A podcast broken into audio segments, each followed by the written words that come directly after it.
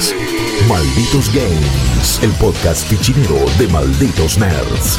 Welcome,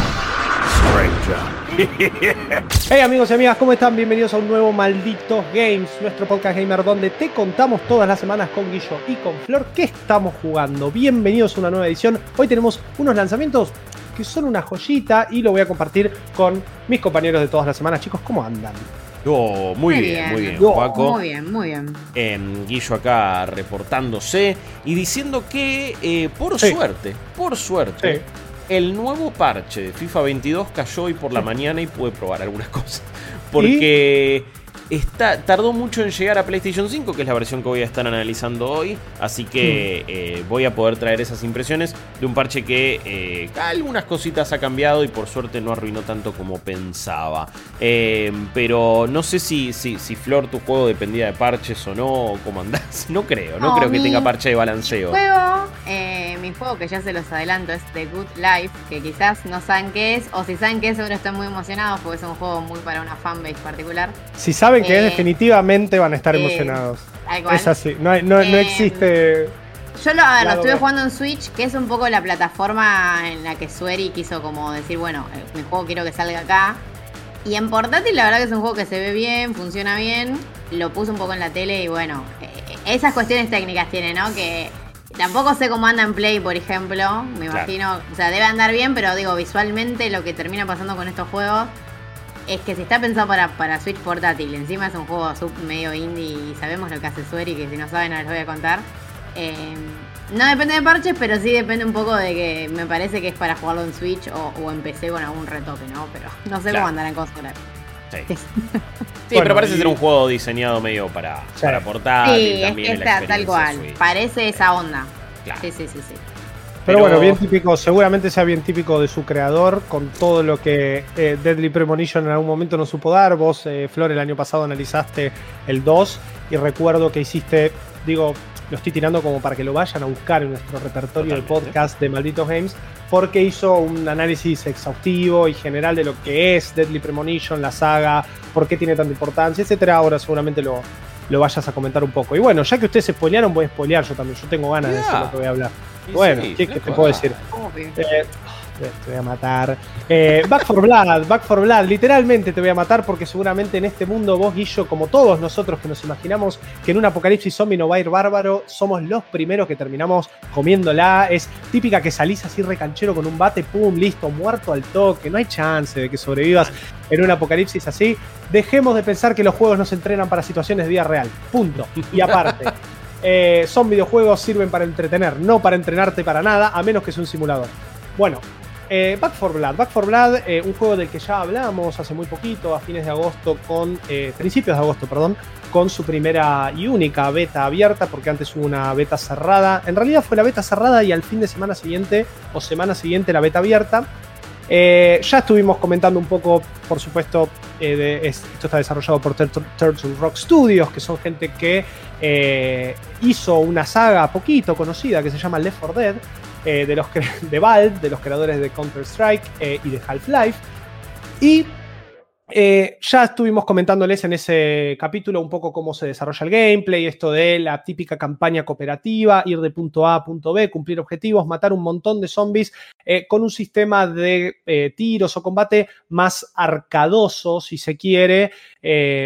o por lo menos así lo era en Left 4 Dead, y un juego en donde la cooperación lo es todo, cumplir los objetivos en grupo, es resolver situaciones, hay Sí. zombies especiales que te tiran un montón de poderes, bueno, pasan un montón de cosas. Eh, y hoy, con el full release ya en nuestras manos, con varias horas encima, porque ustedes sabrán perfectamente, y si son nuevos en Malditos Games, se los comento, me gusta mucho Left 4 Dead, lo juego desde muy chico, llegué a tener una pequeña etapa competitiva y me gusta mucho su historia, y a Guillo no le gusta que a mí me guste su historia. Y a mí me parece, a ver. Es que yo no me guste, fan- me parece muy extraño, honestamente. Claro. Yo, yo creo que es uno de los juegos que más horas le metí también en la adolescencia por fan de Totalmente. los zombies, fan Sí. del terror y, Mal. y tipo la historia, chicos. O sea, es Jamás más, la conocí. hasta creo que a la mayoría de los personajes un poco los odio por las líneas de diálogo estúpidas que tienen, que es tipo, Bueno, que callate. es un poco la repetición, O sea- que eh, siempre decían lo mismo. Claro, es que yo jugaba, por eso terminaba jugando con mods, cambios de voz, cambios de todo, porque llegaba un punto que era tipo, basta. Bueno, a mí me atrapó, a mí me gustaba un poco eso, esa onda de que claramente el juego tenía una orientación multiplayer, pero de fondo te quería contar algo. Al principio era como, bueno, era mínimo lo que te estaba contando porque no había mucho para contarte en un apocalipsis zombie. Eh, y después empezaron a meter algunas cositas en el medio que explayaron un poco la historia. Lo que pasa con Back 4 Blood es que definitivamente tiene algo para contar y definitivamente se siente eh, la esencia del 4 Dead ahí. Yo en, el último Maldito Games en donde hablé, que les contaba a principios de agosto, ya les comenté un poco cómo se desarrollaba el tema del gameplay, eh, cómo era el tema de eh, mejorar las armas, la variedad de armas que hay. Bueno, ahí si quieren escucharlo bien a fondo lo pueden eh, escuchar, pero, pero hoy lo que les voy a comentar un poco es cómo se desarrolla básicamente el ciclo del juego o cómo es al fin y al cabo Back 4 Blood en su totalidad, porque cuando nosotros probamos la beta había nada más que cuatro pantallas o cuatro situaciones del primer acto, dos de una segunda parte del primer acto que nosotros pensábamos que era el acto 2, y ahora voy a explicar cómo se estructura eso, eh, y después había un montón de cosas que estaban bloqueadas, había pocas cartas para customizar estos eh, mazos que nosotros podemos llevar a las campañas y que entre niveles elegimos cartas que básicamente nos van a dar mejoras para, eh, para nuestros personajes y además una cantidad limitada de situaciones, tanto con zombies como con los zombies especiales. Eh, Left 4 Dead era una saga que justamente trataba de esto, de llegar a un punto A un punto B en un mapa, cumplir los objetivos en el medio, completamente cooperativo, con zombies que se te tiraban encima y te cancelaban el movimiento, uno que te tiraba una lengua y te agarraba, otro que te tiraba un ácido y te rompía los pies. Back 4 Blood va exactamente por el mismo lugar, esto yo ya lo había comentado, pero añade distintas cositas que hacen que la experiencia sea un poco más eh, amena a nivel shooter, porque por supuesto no es un shooter arcadoso. Back 4 Blood tiene un gameplay, tiene un sistema de disparos que la verdad más lo jugué ahora en su full release, más cómodo estoy. Con esto me mm. parece que se siente muy bien, cada arma se siente distinta. Eh, los zombies realmente, a medida que uno avanza en la historia, se sienten cada vez más duros y hay una sensación duros en el sentido de que están fortalecidos.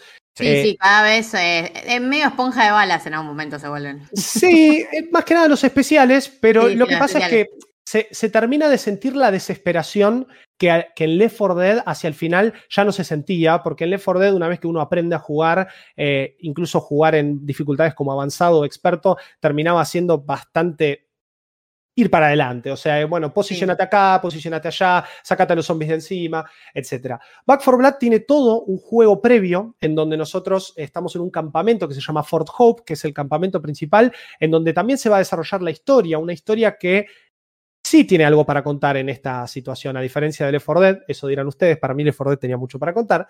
Eh, y hay cutscenes, hay personajes, hay desarrollo de ciertos personajes, pero al fin y al cabo estamos hablando de un apocalipsis zombie, un grupo de humanos intentando sobrevivir y no mucho más. Pero sí eh, se dan más mañas para contarte todo de una forma mucho más eh, amena, más copada. Alrededor de cuatro actos que entre actos y cada uno va a empezar siempre en Fort Hope. Entonces, cada uno de estos actos actúan de la misma forma que actuaban las campañas en Left 4 Dead. Eh, solo que las campañas eran literalmente en otras locaciones. Las campañas. Y eran, eran también eh, eh, mm. distribuidas de otra manera. Creo que la principal diferencia acá, y, lo que vas a contar, es cuántos capítulos tienen estos actos, cuánto duran esos capítulos. Porque parece un cambio mínimo, pero a mí me modificó totalmente la manera de relacionarme con el juego. Y se adapta mucho mejor a, mi vida actual y no cuando era mucho más joven. Cuando le fue. Olvídate, es mucho más, eh, está pensado, o sea, yo creo que Back 4 Blood en muchas cuestiones, tanto de gameplay como de este formato del cual les estoy hablando, está un poco más adaptado a ciertos estándares de hoy en día, ni hablar en su gameplay, que la verdad, y ya lo dije, me gusta mucho. Porque nosotros siempre vamos a arrancar estos actos desde Fort Hope. Entonces eh, hay como un hub principal, hay una central de este grupo de cleaners o limpiadores que más que ser sobrevivientes, como en el caso de Left 4 Dead, de escaparse, de intentar llegar a un eh, lugar seguro, a un lugar en donde haya una milicia que los pueda defender, Acá es más de Walking Dead la cosa, porque es como que nosotros vamos a buscar recursos, a limpiar zonas para generar un asentamiento y todo en distintos micromapas que van a tener distintos objetivos cada uno, bastante variados entre sí, si me permiten decirlo, la verdad que eso me gustó mucho, porque más allá de que sea avanzar de punto A a punto B, llega un punto en donde el juego te puede proponer destruir unos núcleos de un nido de zombies, te puede proponer defender una casa porque tuviste que ir a salvar a un grupo de cleaners que quedó atrapado por una horda, eh, defenderte de una horda durante casi cinco minutos, lo cual es una situación de tiro, bala y cosa golda,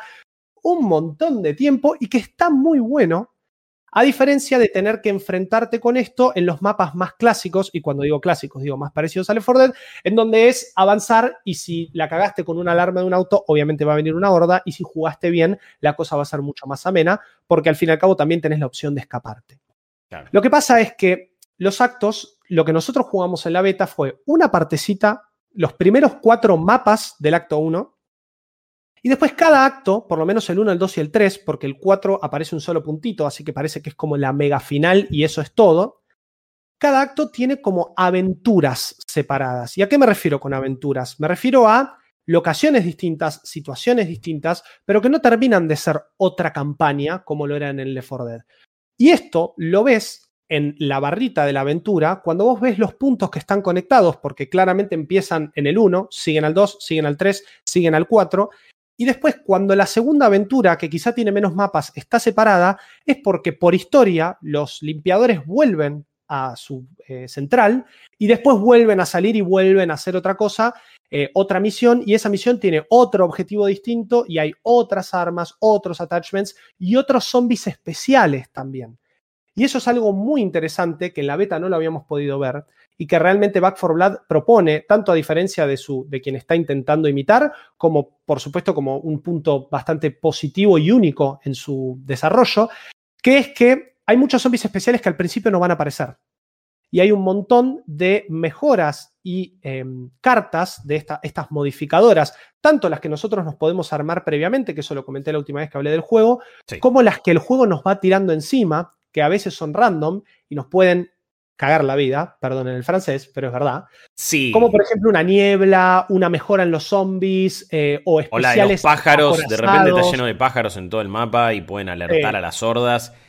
Y Yo pensé que, esa era la peor, ¿eh? Y no es la peor. ¿No es la peor esa? Bueno, no me toco algo peor que eso, porque la verdad que siento que las cartas de corrupción mm. le agregan un modificador a la partida. Y es, y es una mm. experiencia distinta. Bien, eso es lo positivo se siente un toque desbalanceado porque hay algunas que realmente te, te, defecan la experiencia. Eh, con Niebla me pareció como que, uy, sí, está bien, hay una dificultad, no puedo ver tanto a mis, a mis compañeros, no puedo ver los enemigos que vienen. Pero igual me pareció lo copado. Lo de las aves es tipo, no puedo caminar casi. Porque, y, que venga una horda, es, bueno, es, es un combate enorme, te sacan un montón de vida, o sea, la dificultad aumenta muy grosso. y no creo que haya tanta. Claro, sí, encima. Y no creo que haya tanta recompensa tampoco. Me parece que ahí hay como que balancearlo, o por lo menos en mi sensación, siento que hay que balancearlo un toque mejor. Bueno, eso ya pasaba en la beta, o sea. Eso ya pasaba en la beta, que no sé mm. cómo está ahora, porque, a ver, yo estuve jugando un poco la versión final tiene una dificultad. A ver, si comparamos con Left 4 Dead, que seguimos con las comparaciones, es mucho más difícil, pero también tiene más, herramientas. O sea, no es un juego para ir para adelante. Se nota, o sea, se nota que tomó la base de Left 4 Dead y la complejizó para bien. Sí. Eh, pero bueno, lo que pasa es que es eso, que quizás agregando ese contenido como más azaroso, eh, con las cartas y demás, hay momentos que a mí me parecía que la dificultad, qué sé yo, la horda era como inmanejable. Sobre todo si no estás jugando, qué sé yo, de a 4, porque yo juego con un amigo pero los otros dos son capaz randoms de internet con los que estás complicado. o dos bots. Ese era un tema. O dos bots ni, te cuento. No, el bot. Eso no te. Los bots en, en Left 4 Dead servían, acá no. No, acá, los bots no hacen nada. La nada hacen, chicos, pero nada, eh, Nada hacen. Está parado mirando. Sí, sí, está para. A veces se quedan parados mirando a los zombies. Cuando los agarran y los terminás de salvar, tienen como un delay de 15 segundos, no es joda, hasta que reaccionan y empiezan a moverse de vuelta. Lo que tiene, la, solución fácil es tocar eh, escape, cambiar de personaje, como se podía hacer también en Left 4 Dead, y ahí es como que lo despertás de un cachetazo y te vuelves a tu personaje.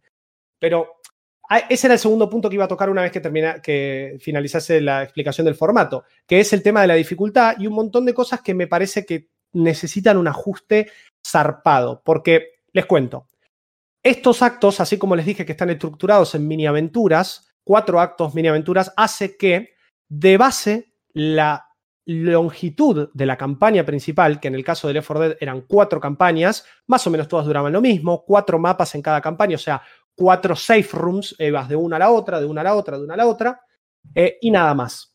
Acá el acto 1 es el más largo, el acto 2 es casi tan largo como el, como el primero, el acto 3 es un poquito más corto y el acto 4, como les dije, es un solo mapa. Yo llegué a la mitad del acto 2.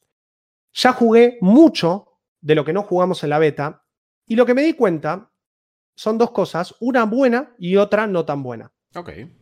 La buena es que eh, estas cartas que ustedes me comentaban, que les, en la beta les habían como complicado la existencia, bueno, no son las peores, lo cual le agrega una situación bastante más piola hacia el final de cada acto. Entre actos nosotros siempre vamos a arrancar de cero. Eso quiere decir que no es que nos trasladamos las armas súper complejas y súper modificadas que tenemos con un montón de daño y esa build perfecta de cartas que logramos entre actos. Porque cada acto al finalizar, como dije, volvemos a Fort Hope. Ahora, si vos te quedaste, por ejemplo, yo ayer a la noche no pude terminar este acto 2, y vos planteaste el recorrido, porque Back for Blood hace eso, hace recorridos que son entre actos y que vos podés retomar en cualquier momento. Sí. Pero si vos perdiste completamente y te, te mataron, vos ese recorrido lo perdés, no importa el acto en el que estés. Lo que pasa es que al terminar un acto o al terminar un mapa, vos ganás puntos de control. ¿Qué quiere decir? Que vos podés arrancar desde esa situación directa. Pero si ya era difícil, empezando desde Claro. cero y armándote tu todo, porque entre mapas vos podés ir a una caja en donde, y eso lo expliqué la vez pasada, podés comprar mejoras, eh, más cantidad de eh, granadas, más cantidad de objetos de curación, que todo eso te sirve. Pero si vos empezás en el medio, no vas a tener ninguna de esas mejoras. Sí vas a tener armas más adaptadas a la situación en la que estás, pero los minimapas de cada acto van complejizando la situación. Y con complejizando la situación me refiero a más cantidad de hordas, cartas más picantes, de estas que te complican el nivel, y por, sobre, y por encima de eso, especiales nuevos y mejoras para los especiales. Por ejemplo, de la nada los especiales se acorazan todos. Entonces te cae el gordo ese que te viene corriendo así tipo Charger de Left que 4 encima Dead, pero que también explota y Sí. también es un spitter porque también tira veneno. Es Ay, el boomer, el spitter y el Todo tanque junto. todo junto. todo junto, eh, ese cae acorazado y lo que hace, como él tiene el núcleo de debilidad en el medio, se lo tapa y va corriendo hacia adelante, entonces hasta que no choca no le podés dar y si le tenés que disparar es una esponja de balas hasta que lo matás. Lo mismo lo de los brazos gigantes que aparecen un montón. Y ese es un punto interesante a tocar, que es el tema de la dificultad. Porque a medida que vos avanzás en los eh, actos, la dificultad, por todas estas cosas, especialmente por los especiales nuevos que aparecen, hay uno que grita y llama horda tras horda tras horda hasta que lo encontrás y no, está súper escondido y lo único que tenés para guiarte es el sonido de su grito y una luz roja que emite, Mm. pero siempre el hijo de mil fruta está escondido en una esquina que no lo encontrás y no paran de venir zombies y vos decís, por favor, basta. Es como, Claro, no, ¿qué es muy. Ahí es recontra Demasiado. arbitrario y, y no. Se tiene que mostrar- punto, chicos. se tiene que mostrar un poco más, se tiene que mostrar un poco más. Y después hay otro Aparte, que- por- perdón, porque mi miedo es de repente, uy, nos tocó esta carta de corrupción. Bueno, ya fue, YPM, tipo, vamos a hacer otra. Eh, perdamos, salgamos, reiniciemos esto. Es como Bueno, digo. juego te penaliza por eso, ¿eh? Ah, ok. Como. Y cada vez que, y cada vez que vos busques como resetear eso, te va a tirar una carta de corrupción más picante. Quizá Ok, tuve mala bien, está bien. suerte, pero la única vez, las dos veces que lo hice, siempre me complicó peor. Una me tocó la de los Claro. cuervos, dije no, y después me tocó niebla y cuervos al mismo tiempo, hacia el No. final del acto uno. Pará, amigo, pará eso. Amigo. Bueno, ¿Qué pasa? pero. si el juego el- el- estuviese bien sí. balanceado, Sí. eh, no, no me molestaría esto. Lo que pasa es que los bots no sirven para nada. Y No, para nada. Déjenme decirles que la verdadera dificultad en Back 4 Blood está jugando de A3. No de A2, no de A1, no de A4, de A3. Ok. De A3 el juego es imposible. Tiene un balance que no se entiende. Definitivamente los números entre ser tres personas y cuatro personas están muy cerca. Y como el bot es inútil, ni siquiera con suerte te cura un poco, a Es veces te levanta, sí. no, no podés hacer prácticamente nada. Y si las tres personas no juegan sublime, Claro. en uno de los últimos mapas de cada acto, no hay manera de que puedas pasar esa situación. En- por la cantidad de hordas, hay, hay veces que vienen cuatro hordas seguidas por activar un solo auto. Imagínense lo que son cuatro hordas. Y si no tenés un arma, no sé, una escopeta de esas automáticas, super escopetas para limpiar rápido, no lo vas a poder pasar. Claro. Y yo me ibas a decir algo. No, que la dificultad me parece también que me, me- me sorprendió un poco porque Mm. tenés tres modos de dificultad. Y tienen cosas Todo muy esto diferentes. hablando de la base, ¿eh? De Claro. la base, de la recluta. Por eso. Es un quilombo. Y, y- y no sé, me parece que podría haber un mejor balance en el hecho de, bueno, recluta, está bien, no es que va a ser un paseo, pero es una manera de terminarlo tranqui, sin necesidad de a veces de hacer cada capítulo varias Además, veces. no- no- nos pasó que, tipo, bueno, lo intentamos cuatro o cinco veces, uy, perdimos toda la vida, tenemos que volver a empezar. Fue como, ok, es un poco mucho estando en la dificultad base que ni siquiera tiene Friendly Fire. Ni imagino lo que deben ser así, las ¿eh? otras dos. En la beta yo pasé eh, menos la final de la beta, que parecía la final del acto, que como les cuento no terminó siendo así.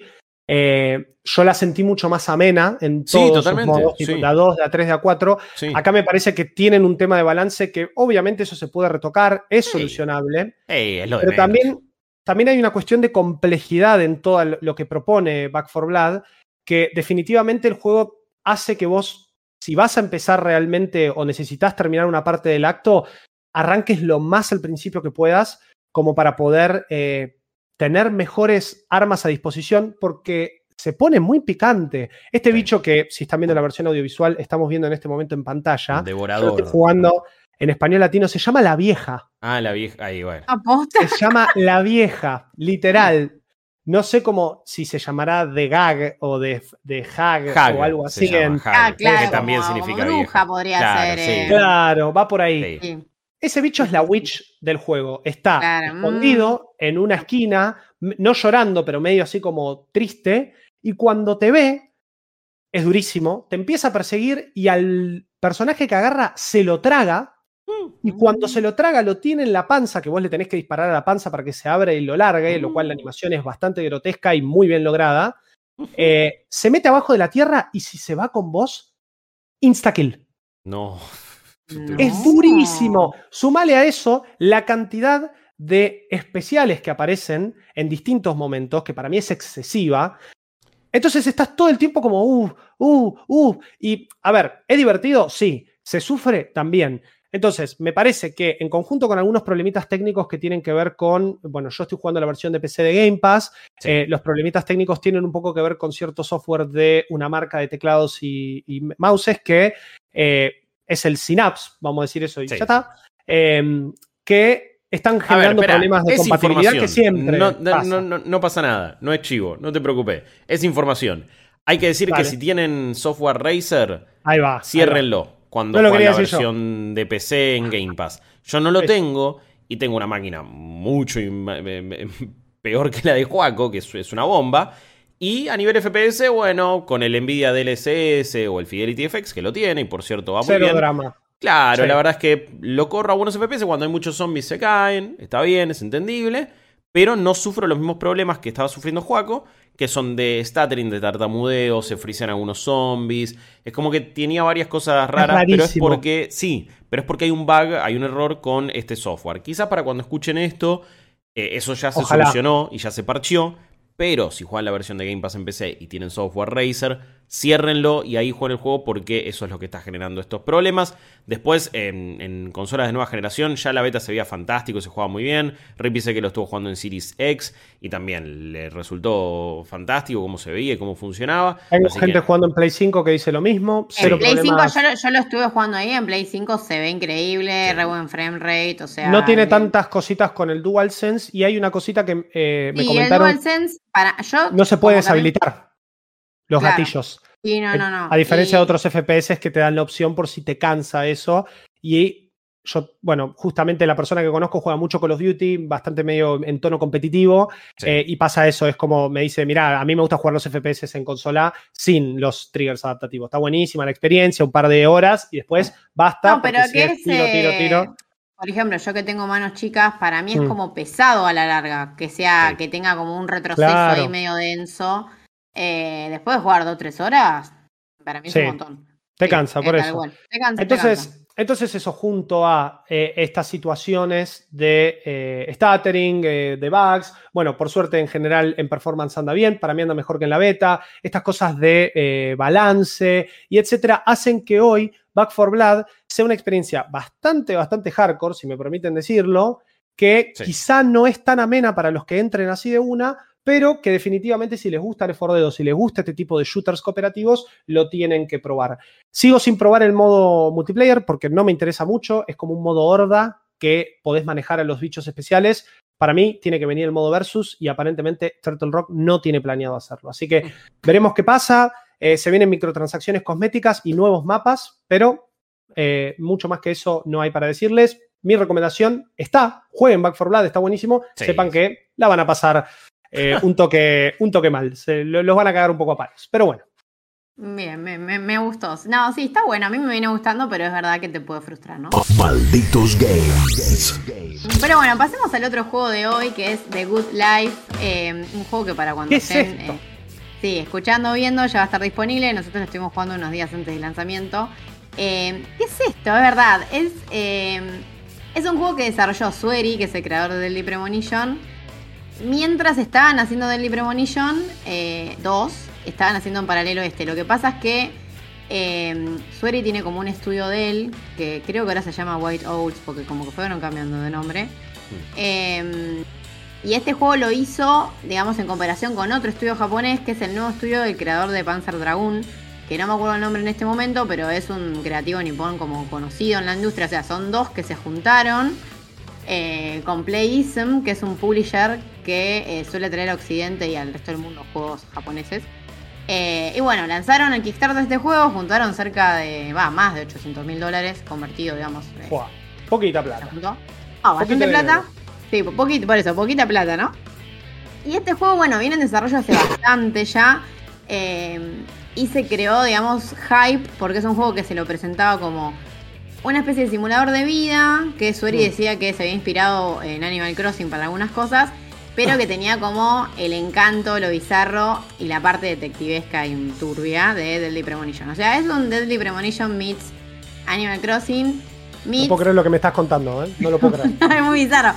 Meets un montón de juegos eh, japoneses de granjitas y de tener tu casa y una gestión de Story economía. of Seasons, Harvest Moon. Claro, es como que metió en una misma bolsa todas esas mecánicas, eh, a falta de una mejor palabra, adictivas o muy demandantes de tiempo, porque no está bueno decir que son adictivos, pero...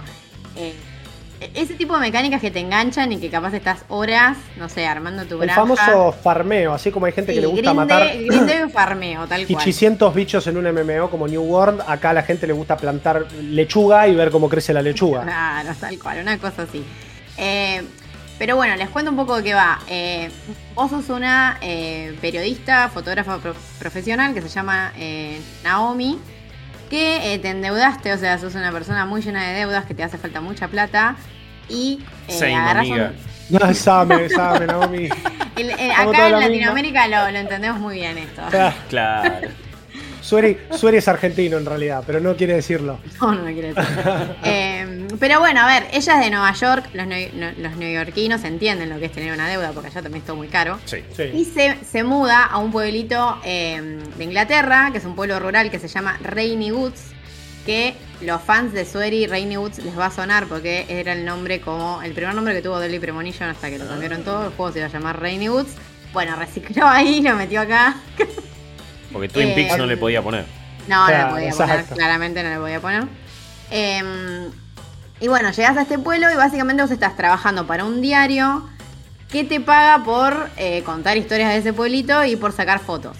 Entonces, vos llegas ahí, obviamente que el, el pueblo es famoso como en el mundo del juego porque es como el pueblo más feliz del mundo. Y vos llegás y son todos como re felices, pero incómodamente felices. Como, es como llegar a. Claro, esto, no está bien. O sea, eran como todos, todo recoloridos, todos como. Claro, no, pero en Twin Peaks vos decís. Es un pueblo tranquilo, acá es como que es falsamente feliz. Cómo te hablan todos re felices, que hay ardillitas corriendo, que hay globos y no sé, algodón de azúcar, todo como muy, pues esto no puede existir. Medio como lo eh, que querías generar en un principio We Happy Few. Uh, claro, una cosa así. Utópico. Es, la eh, te genera como una idea utópica, pero obviamente siempre del lado de qué sé yo, lo bizarro, la ironía. Es como que ya de entrada el juego tiene un humor muy japonés.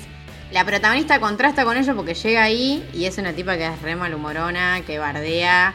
Eh, en, el juego hay bastantes insultos, digamos, es re bardera la mina, es tipo que es este pueblo de porquería, o sea, tipo llega así. Eh, pero bueno, a vos no te gusta laborar, o sea, vivir ahí, laborar de esto, pero cuando tenés deudas, no te queda otra, básicamente.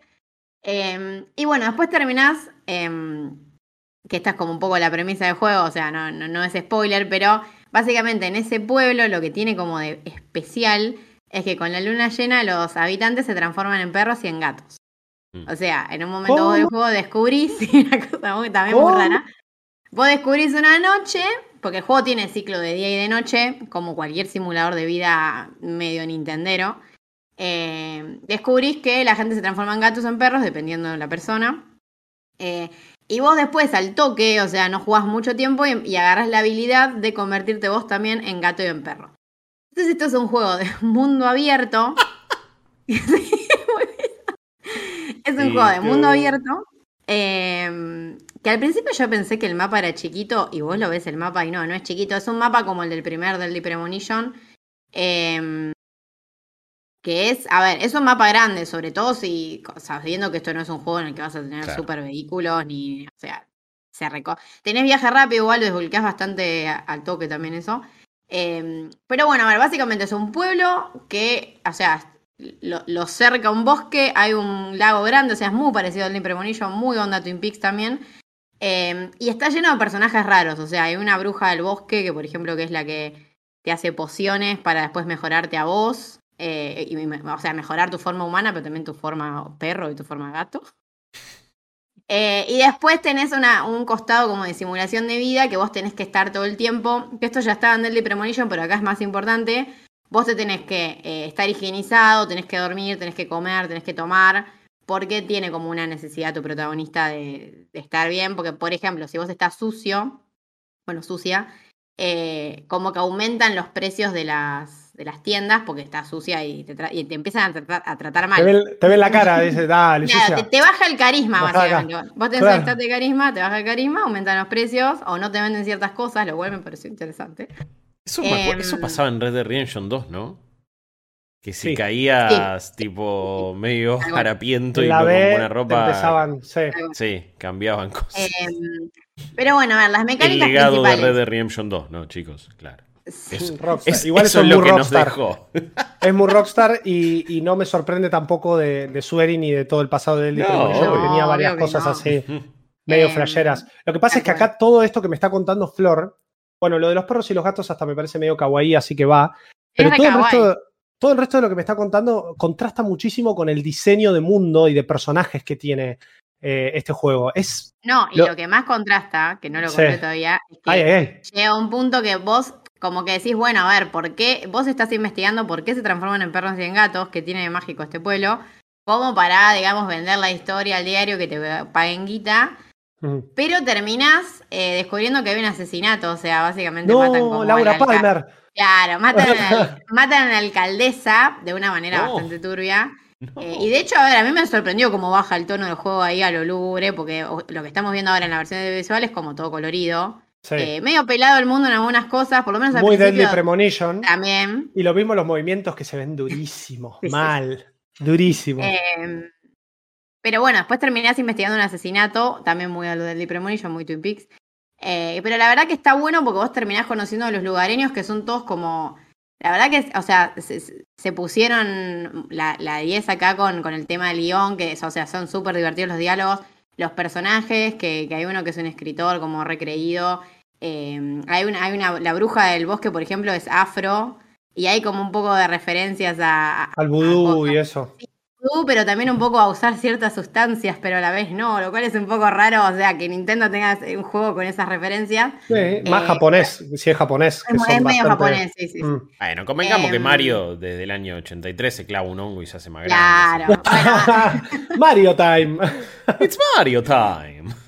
Y, bueno, el juego tiene, a ver, es un juego de mundo abierto, como les digo, van pasando los días, vos tenés misiones principales, misiones secundarias, eh, tenés un montón de minijuegos, esto también es muy a lo Deadly Premonition, y muy al diseño de, mundo abierto japonés, que tenés, mm. eh, minijuegos que no tienen nada que ver, por ejemplo, un concurso de bebidas en el que el que más emborracha gana, eh, o cosas así, no sé, hay una, jugás en un momento una carrera encima de una oveja, o sea, te montás una oveja muy, y vas Muy acusa eso también, ¿no? Sí, muy, sí, sí. De tener este mundo abierto, pero que a la vez es chiquito, porque los Yakuza siempre era o en Kamurocho o en el último, en, todo caso en Yokohama, así como es grande, pero no tanto. Hay muchas cosas para hacer, hay cosas random, puedes comer, podés jugar, podés. Es como, vos hacés la historia si querés investigar el asesinato, pero mirá todo lo que podés hacer. Eh, eso es muy, muy de diseño de, juego, de este tipo de juegos japonés, Sí, tal cual. Eh, es que yo creo que, a ver, si eso a alguien que le gusta los Yakuza, este tipo de juegos también le gusta, o sea, los Daily Premonition, porque vienen mm. un poco de, ese lado, ¿no? Yakuza tiene, obviamente, o por lo menos hoy por hoy, en su nivel, cuando arrancó, ¿no? Tiene obviamente un apartado técnico mejor, como un diseño. Tiene los mejores guionistas de la industria japonesa, los de claro, es otra onda, ¿viste? Olvídate. Pero sí, pero entiendo, o sea, yo me refiero al diseño Claro, el diseño general del, pacing del juego, esto de moverte por cualquier lado, agarrar, es, e, es, todo muy random. Vas a decir, ¿por qué el juego querría que yo haga una carrera en una oveja? Bueno, pero en, los Yakuza o en, Judgment o, en esos, o en esos juegos, para mí tiene un encanto y es el hecho también de, cortar un poco con toda la cosa eh, mafiosa y súper seria. Pero ¿qué onda acá, Flor? Porque a simple vista, y cuando vos lo decís, me resulta tipo una ensalada de fruta medio rara, un cocoliche un poco extraño. Y encima con, un, estilo artístico que no es porque, uy, a nivel gráfico no es eh, algo muy grosso. Lo veo y es raro. Es, como tétrico. es, esto. Sí, pero digo, parece un juego falso. Como, digo, que. E, para mí hay algo. Para lo hicieron para un programa de tele, man. ¿Qué onda? Claro, es, es tipo el eh, Show, ¿viste? Pero sí, hecho sí, el no juego. Sé. Es un juego que, hubiera aparecido en una mm, temporada de Doctor House. Es como una cosa así. Sí, sí, sí. Bien. Pero bueno, Daily Premonition era medio así también. Lo que pasa es que Daily Premonition ya de entrada te planteaba una, eh, una premisa súper turbia. Esto al, tener este apartado gráfico y al ser más indie, uno espera, bueno, eh, la, ovejita, la granjita, y después, ¡pum!, asesinato, eh, periodismo, investigación. Es como, bueno, ¿para qué estoy jugando? Es un juego raro, a ver, bueno, vos lo que tenés como una de las mecánicas principales que a mí me resultó llamativa es que vos eh, sacás fotos, tenés cámaras de fotos, vas upgradeando tu cámara, vas mejor, comprándole lentes y, cosas así. Y por ejemplo, las cámaras, si son, o sea, las peores, las más chotas, se rompen y tenés que comprar otras, pero las mejores no se rompen, obviamente cuando avanzás más en el juego, ¿no? Eh, y vos tenés una mecánica que, si bien el pueblo se ve vacío a medida que vas jugando y demás, y vas desbloqueando más lugares, tenés un montón de cosas y se van generando situaciones random de acuerdo a la hora del día que vos le puedes sacar fotos y está toda una mecánica en la que vos esas fotos las vendés online de acuerdo a unos tags que les pones y tenés mejor puntaje y eso obviamente, a ver, está recompensado por un lado de los logros del juego y, la cuestión del puntaje que vos tenés de las fotos, las mejores fotos y demás, pero mm. también vos como estás juntando guita, porque es un poco el objetivo del juego, las vendés más caras y después se genera como toda una economía en la que vos, a ver, por ejemplo, tenés que tener guita para comer, porque si bien vos en tu casa podés cocinar, podés levelear la skill de, cocina como en un Sims. Las mejores comidas, por lo menos al principio, son las que están en restaurantes y tampoco es que son baratas. Igual al principio empezás con 500 libras. La vida eh, misma, ¿no? Claro, la vida misma. Y una me comida pongo a cocinar salgo a comer. me sale carísimo. Em, entonces tenés que ir balanceando eso. Y después, a ver, lo que tiene el juego es que me pareció que esa mecánica de fotos es bastante compleja eh, y es bastante interesante porque vos vas encontrando, qué sé yo, vas por el mapa al principio, sin hacer ningún objetivo y como que encontrás cosas raras. Eh, qué sé yo, gente que no conoces, animales raros. a ver, hay animales dando vuelta por ahí que te pueden atacar. Yo no me morí todavía, eh, pero imagino que en algún momento te, podrás morir. Hay combate en tu forma tipo de gato y de perro con estos animales, bizarro. Em, pero bueno, a ver, básicamente el juego es, vos estás haciendo una historia que es el asesinato de esta mujer es muy a lo Deadly Premonition eso, o sea, la peeling del juego, el encanto viene por ese lado. Yo creo que si a vos te gusta Deadly Premonition, este juego te va a gustar. Mm. Pero a la vez, todas las cosas secundarias que hay eh, son, a ver, resultan llamativas. Es, al principio es raro el juego, porque vos decís, no sé qué onda esto. Pero ya cuando vos terminás el prólogo, que dura más o menos dos horas y pico, tres, y el juego te suelta un poco más la mano, eh, que sos un poco más libre, ponele, te empezás a, a levelear un poco tu casa, a hacer tu granja, a, comprarte ropa, me- mejorarte el personaje en otros aspectos, eh, porque por ejemplo la bruja te vende mejoras y pociones y demás. Es como que se vuelve, es como un RPG, porque el juego, a ver, medio que lo vendieron así, como un RPG de, de vivir la vida diaria, o sea, es una cosa rara, porque es las mecánicas de lo que uno Un esperaría de juego un RPG, Al fin y al cabo. No un es un, juego de rol, al RPG fin y al cabo, japonés claro. de batallas por turno y todo lo que nosotros conocemos, pero al fin y al cabo es un juego de rol. Es un juego de rol. Lo que pasa es que, a ver, obviamente que el juego tiene sus limitaciones, es lo que yo les digo. Hay momentos que capaz es medio grindero o medio farmero. eh, lo que te termina atrapando al final son los personajes, la historia, las situaciones bizarras que se dan, que si a vos te gusta lo que hace Sueri te va a gustar. Lo que pasa es que yo creo que si alguien, por ejemplo, nunca jugó un juego de Sueri, este no es quizás el juego para empezar. Para empezar. Porque hasta te diría que un poco que juega con cosas que ya viste en el Premonition o, es como que es un poco un juego que se ríe un poco de sí mismo también. Em, Pero ponele que yo no sé nada y no jugué Deadly Premonition. Y digo, bueno, tengo ganas de jugar un juego independiente de esta índole, o sea, una aventura, que quizás no tengo ganas de hacer todo lo extra que tiene, no, pero se puede, sin em- eso se puede. pero tengo ganas de conocer la historia porque te escuché recién, porque me recontra atrapó y porque en algún momento de mi vida habré escuchado de Deadly Premonition y lo falopa que es, pero nunca lo jugué. Yo agarro de Good Life y me siento descolocado o No, me de hecho me parece, a ver, me- para, para el tema historia es mucho más Mm. ameno que los Deadly Premonition, porque por lo menos yo hasta ahora no me encontré ninguna misión soreta, por no decirlo de otra manera. Por ejemplo, a ver, el Deadly Premonition 1 tenía unas misiones que vos tenías que conducir de, de punto A a punto B hmm, con un sistema de conducción horrible que el auto se rompía re fácil y era difícil llegar del punto A al punto B porque se te rompía el auto. O sea, eso ya para un juego mundo abierto era directamente una forrada. Y en el 2, por ejemplo, tenés una misión que tenés que seguir a un perro a pata y te atravesás toda la ciudad a pata y es como re lento. Y yo dije, esto es una forrada también. parecen los Esa- sidequests de los sea, Nier. Que es Son, a son propósito, los creadores claro. japoneses, literal. Sí, Shoko sí, y todos estos que son Se trolean. Claro, exacto. Este por ahora, hasta donde yo jugué, que habré jugado unas 5 horas más o menos, que a ver, digo, no vi todo, Claro. porque obviamente es un juego grande, igual, no deja de ser un RPG. Em, no vi ningún momento en el que el juego vos sientas que te está troleando como si hace Deadly Premonition. Claro. Lo que pasa es que obviamente si vos lo vas a comparar con un Story of Seasons o con un Animal Crossing, que son juegos con más guita, con otras empresas y demás, y este juego te va a quedar chico. claro. Pero no, a mí me no parece... lo tenés que jugar pensando que es eso. Tenés que claro, jugarlo no tenés que pensar...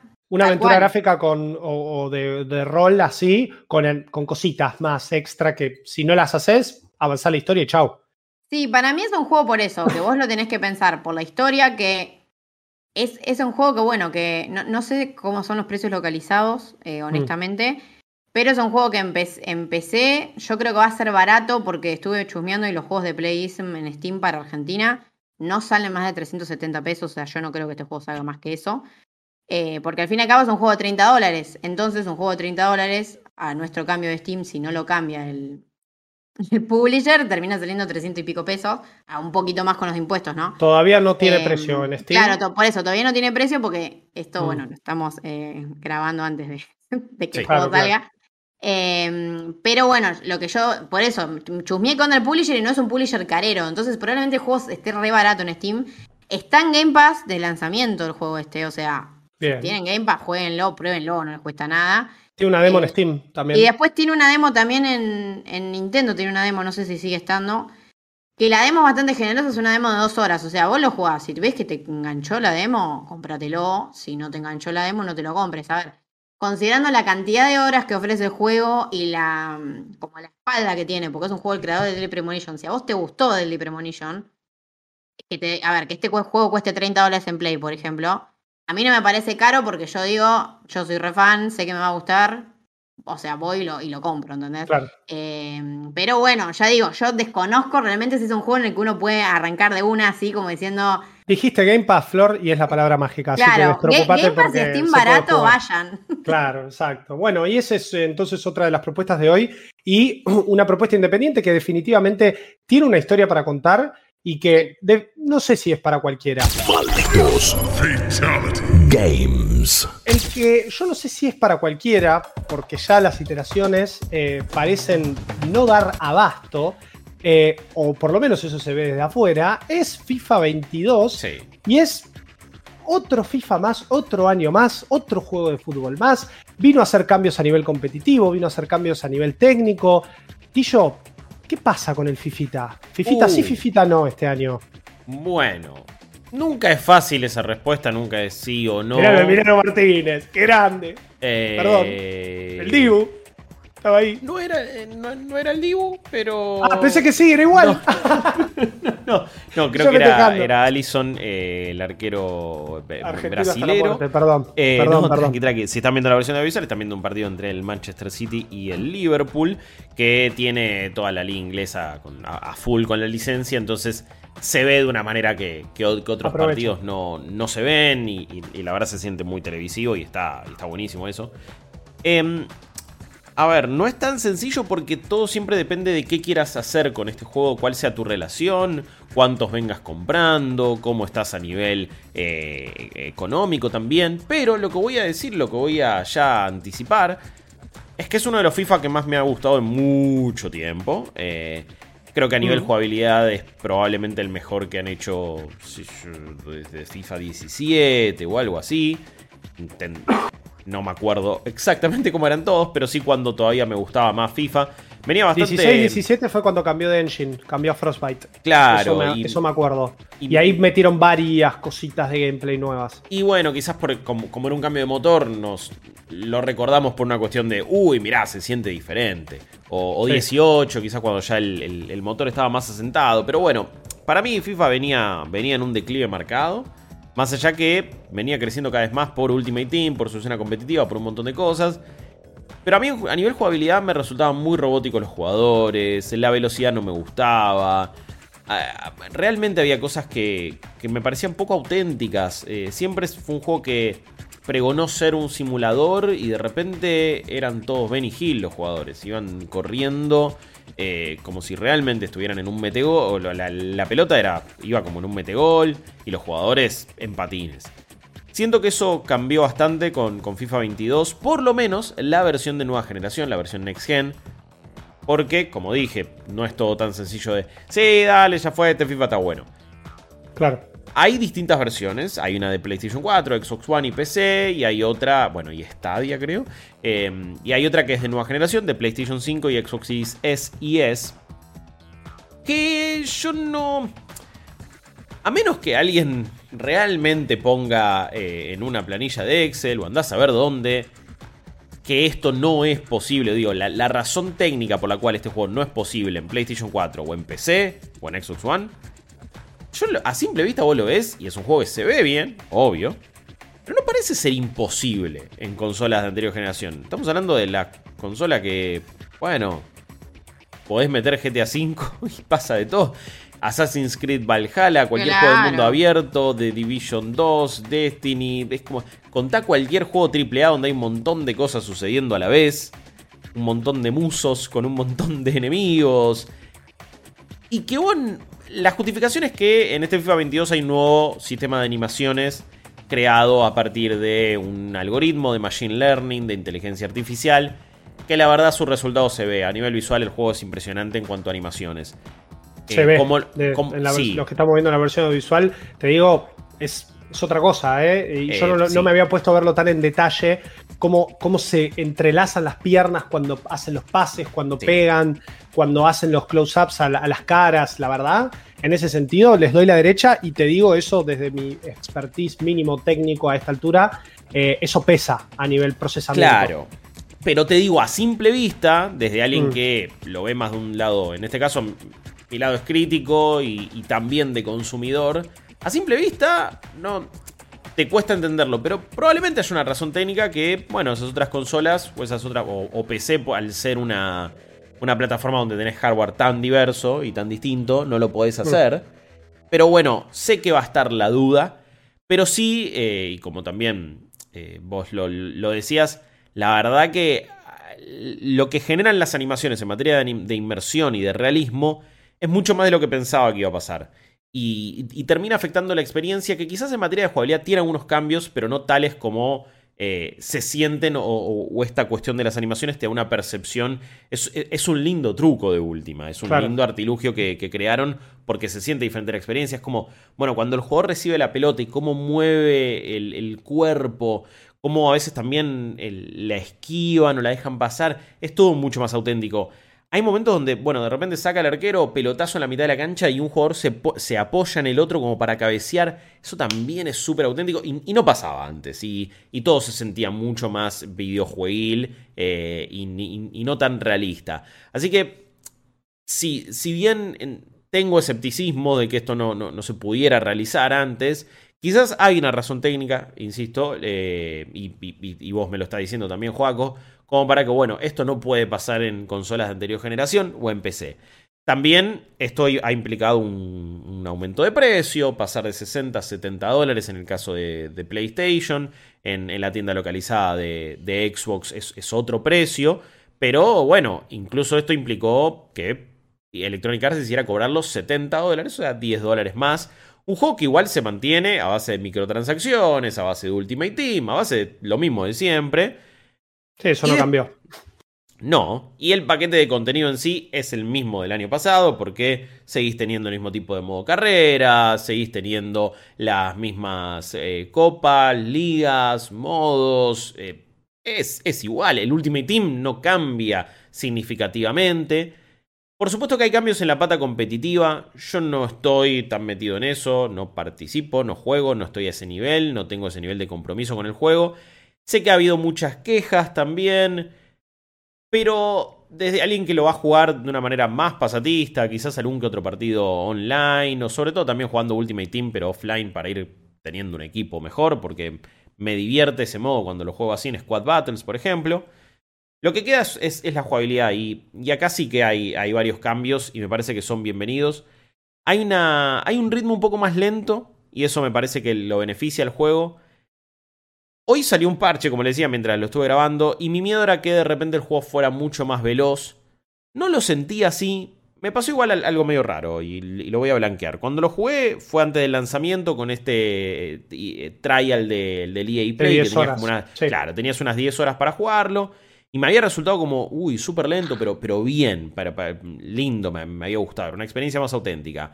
Lo volví a agarrar después ya con la versión completa y yo pensé que ya había salido un parche para PlayStation 5 y los jugadores me resultaban como que también iban volando de nuevo. Y yo dije, che, ¿qué pasa acá?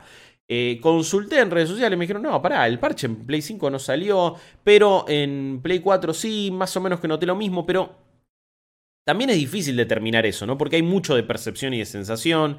Quizás empezaba a jugar con mejores jugadores y cuando lo había probado, no sé, estábamos transmitiendo y era de repente hacer Platense contra Independiente. Y eran todos jugadores lentos. Entonces, bueno, es lógico. Ahí medio como que ya no es una cuestión Claro. De, técnica, es una cuestión más de, bueno, de habilidad de los jugadores de Platense. Medio que el calamar, claro, no tiene jugadores tan potentes. Y bueno, igual también jugamos, que yo, Argentina-Brasil, pero me, me, me, había resultado más lento. Resulta que después lo seguí jugando, no, no, no hubo un parche en realidad, así que podía ser una cuestión de percepción. Y hoy por hoy, cuando, cuando ya lo juego con un nuevo parche, que es como el, primero y el, más importante que han sacado, me parece que mejoró bastante la inteligencia artificial de la máquina, juega más tranquila y más pausada y nota la tolondrada. Los arqueros han mejorado una bocha, y eso siempre lo dicen todos los años, pero en este caso me parece que sí. Eh, y es mucho más realista cómo se tiran y las animaciones que tienen también para atajar, lo cual está bueno.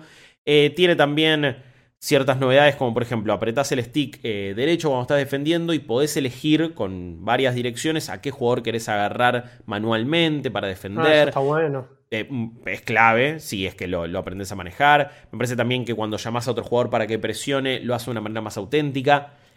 Y siempre también dicen lo mismo, que mejoramos la inteligencia artificial de tus compañeros para que piquen de una manera más realista o sean más coherentes.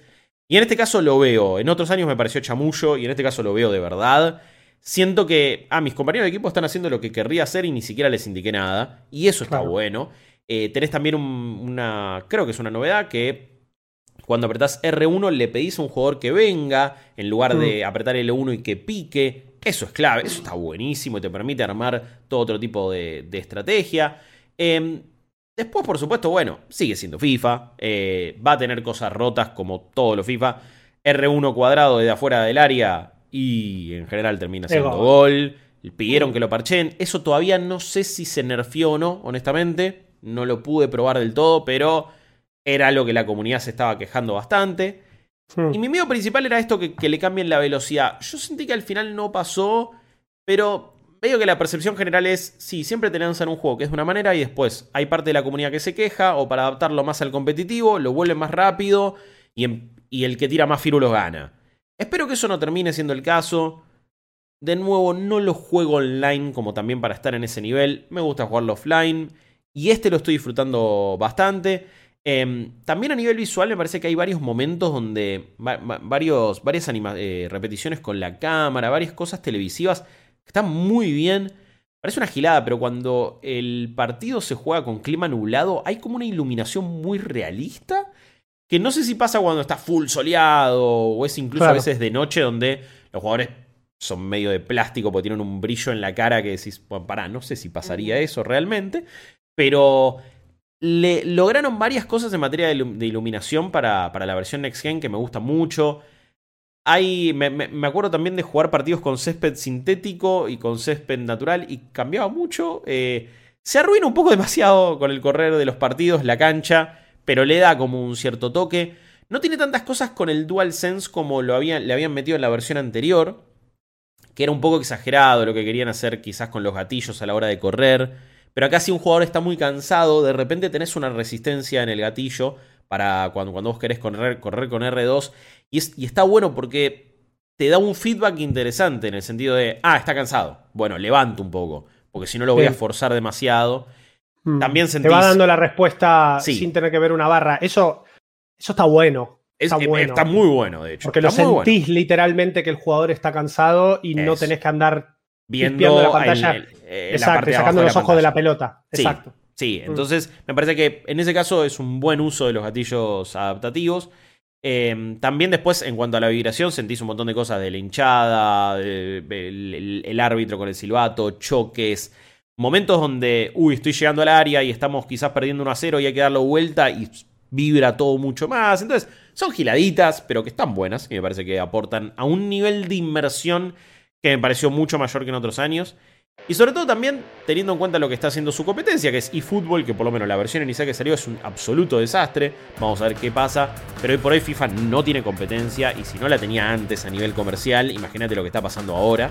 Eh, es muchísimo, es, sale vos a la diferencia. Obviamente, este es un juego full price que si lo compraste el año pasado es volver a desempolvar 60 dólares si estás en PlayStation 4, 70 si estás en PlayStation 5 o lo que sea en otras plataformas. No, y jugar una versión en plataformas de antigua generación con los problemas de stock que sigue teniendo la nueva generación hoy en día, que sí, es literalmente la versión del año pasado con las plantillas actualizadas. Claro, yo no, eh, yo no la pude probar, pero siento que esa es la sensación. Y si ese es el mm. caso, no la recomendaría realmente. Pero. Es, la misma versión, tengo entendido. ¿eh? No lo jugué tampoco, pero por fuentes oficiales tengo entendido que es la misma versión. Totalmente. Entonces, me parece que la versión de Next Gen, ok, es el mm. primer FIFA Next Gen y en muchas cosas se siente. Tampoco es un cambio radical, pero es el FIFA que más disfruté en mucho tiempo. Y la verdad que estoy contento. De nuevo, si tenés una PlayStation 5, pagar 70 dólares un juego es un dineral en nuestro país. Es una locura absoluta. Especialmente sabiendo que la, parada competitiva hoy no solo requiere la cantidad de guita que se le tiene que poner al Food Champions, sino que además eh, sacaron Xbox de la, parada y es sí o sí PlayStation y ah. PlayStation 5. También por esto de tener la versión más actualizada y más nueva. Eh, es medio como que se están encasillando por ahí y es lo que vos decís, Guillo, es desembolsar 70 verdes en un FIFA. Por eso, pero quizás te compraste la consola para jugar a este y algunos otros juegos y es el que vas a jugar durante todo un año y vos mismo lo podés justificar. Después, en cuanto a análisis, hay que tener a veces en cuenta el precio, a veces no tanto, a veces es todo, a veces no es nada. En mi caso, si me quedo con el juego, para mí es una buena experiencia. Continuista, obvio. Necesito todavía más laburo en el modo carrera, que repite mucho de las buenas cosas, igual que había tenido el del año pasado, así que eso está bien. Y necesito también alguna novedad eh, que no sea Ultimate Team o algo que le den un poco más de bola. Volta no me importa en lo absoluto y parece que a FIFA tampoco ya le importa. Es, bastante ridículo lo, que han hecho con Volta que no sirve para mucho. Pero bueno, me, deja buenas sensaciones este FIFA incluso después del parche porque tenía miedo. Perfecto, Guillo. Bueno, te agradezco mucho por tu análisis. Eso ah, fue entonces este Malditos Games nuevo de esta semana. Tuvimos Back for Blood, tuvimos The Good Life, The Good Game, The Good Life, The Good Life. The Good Life, ahí está. La buena vida. La buena vida y FIFA 22. Nos vemos la semana que viene con más lanzamientos. Recuerden que eh, en MalditosNerds.com tenemos un montón de reviews también y que en semana a semana le vamos a traer entonces lo que estamos jugando. Nos vemos la semana que viene, chicos. Muchísimas gracias. Chao. Esto fue Malditos Games, el podcast fichinero de Malditos Nerds.